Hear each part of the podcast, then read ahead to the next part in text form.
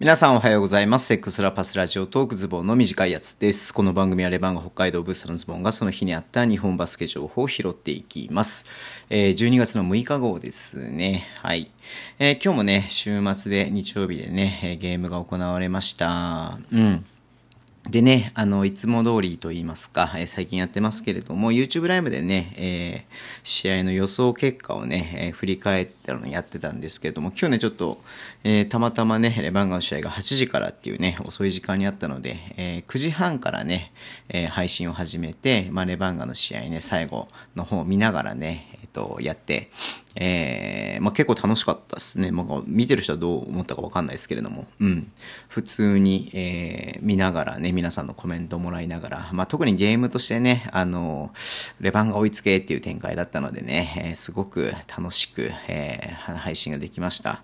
えー、YouTube の方でね、見れますので、YouTube の中でズボンのバスケットね、検索して見てみてください。はい。で、後半はね、あの、その、ね、勝敗予想の、えー、答え合わせをして、まあ、全然当たんないんで、あの 全然当たんなかったんですけれども、はい。えっ、ー、と、それやりましたので、あの、まあ、ね、B1 の試合のことは今日そんなにこのラジオトークの中では話ししないで、そっちの YouTube の方ね、ぜひ見ていただければなっていうふうに思っています。はい。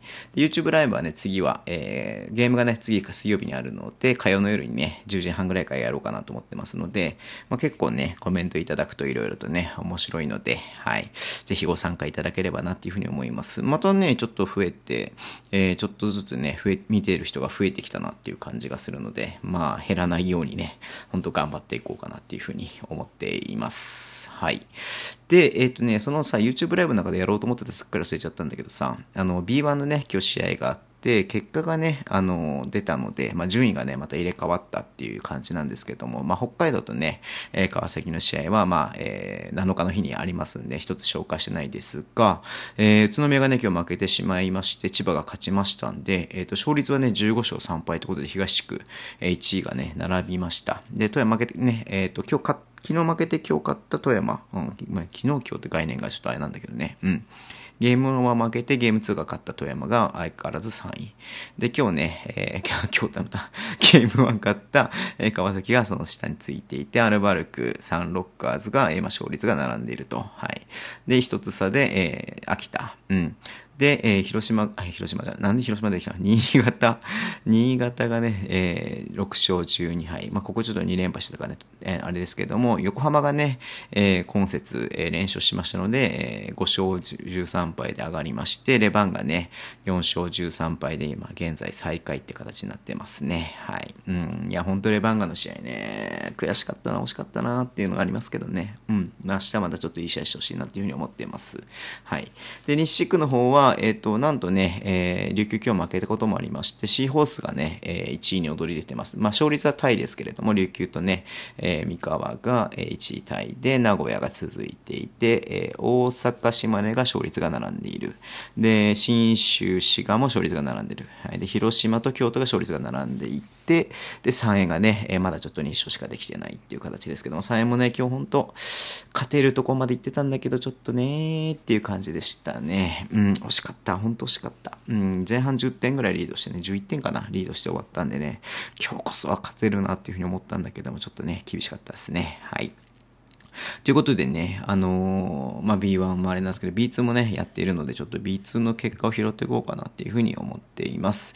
えっ、ー、とね、仙台とね、茨城は、まあ、今日はね、茨城が勝ちました。昨日仙台がね、えー、っと、勝ちましたけれども、うん。なんで、まあ、この説は1勝1敗痛み分けになりましたね。はい。で、越谷と山形ね、えっ、と、昨日はね、山形が勝ちましたが、今日越谷が勝ちました。うん。ただ90.86でね、えっ、と、見ると、うんと、3クォーターでね、えー、3クォーターですか、まあ、後半か、後半からね、山形が盛り返していて、えー、もうちょっとでね、追いつきそうなところで追いつかなかったみたいな試合展開だったみたいですね。うん。あ、川辺良平チェックしようか。相変わらず。はい。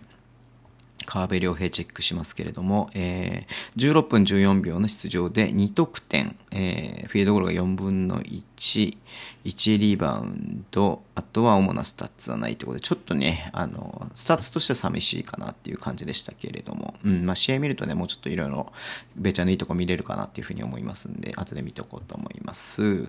で、群馬、え青森が、群馬が118点。はい。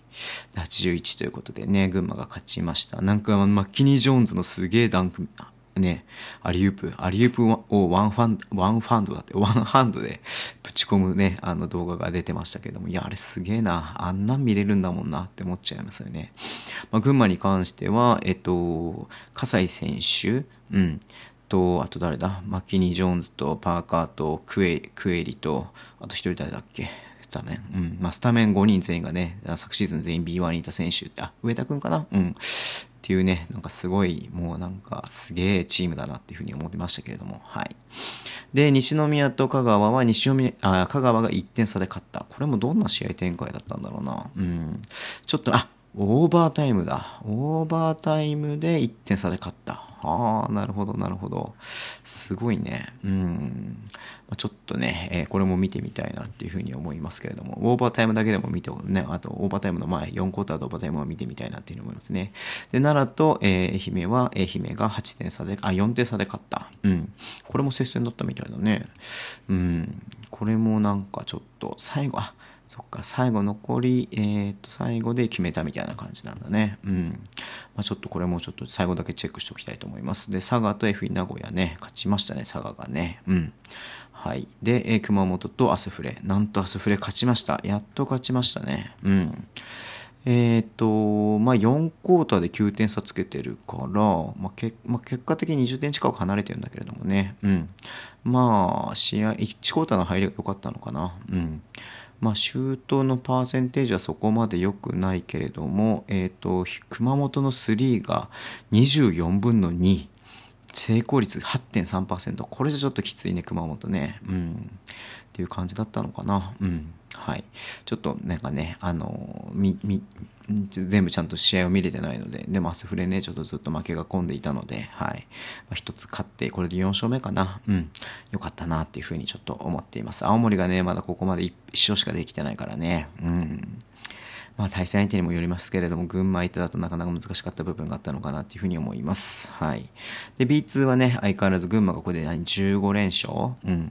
で、えー、茨城が2位につけていて、仙台と、あ、仙台と茨城がね、同率ですね。あの、勝ち、あ、違う、福島までだ。え茨城、仙台、福島、えー、この3チームが13勝6敗で並んでいると。で、越谷がちょっと離れてしまって9勝8敗。山形7勝12敗、えー、アスフレが4勝ね。うん。で、青森が1勝。はいはいはいはい。で、西川佐賀がね、相変わらず強くて13、13勝だって、13勝6敗。熊本ちょっとね、たまにね、星をね、今日みたいにこぼす、取りこぼすことがありますけれども、9勝8敗。で、名古屋がえ10勝9敗だけど、まあゲーム差は同じだけれども、まあ、あれかな、勝率の差で、えー、熊本が上に行っている。あライジングゼファー福岡も同じ勝率ですね、10勝9敗。はい。で、西宮が8勝10敗、愛媛と、香川が7勝、あ、あれか、これも試合数があるのか。愛媛が7勝10敗、香川が7勝12敗、で、奈良が、6勝12敗ということで、うん。まあね、ちょっとここ、あの、一地区は大きくは変わらない部分がありますが、えー、東地区はね、本当にもう、上が超団子、まあ、群馬が一つ抜けてはいるんですけども、団子状態なので、うん。また一試合やるとね、あの、森山さんも言ってたけども、毎日順位が変わるような感じなのでね、はい。まあ、次の試合も楽しみだなっていうふうに思ってます。B2 は？ね、あの、平日ゲームやらないからさ、うん。次が、えっ、ー、と、週末になると思うんですけれども、あ、ごめん。今週あれだ。週、あの、水曜ゲームもあるんだ。うん。水曜ゲームがあって、お青森と東京 Z。なるほど。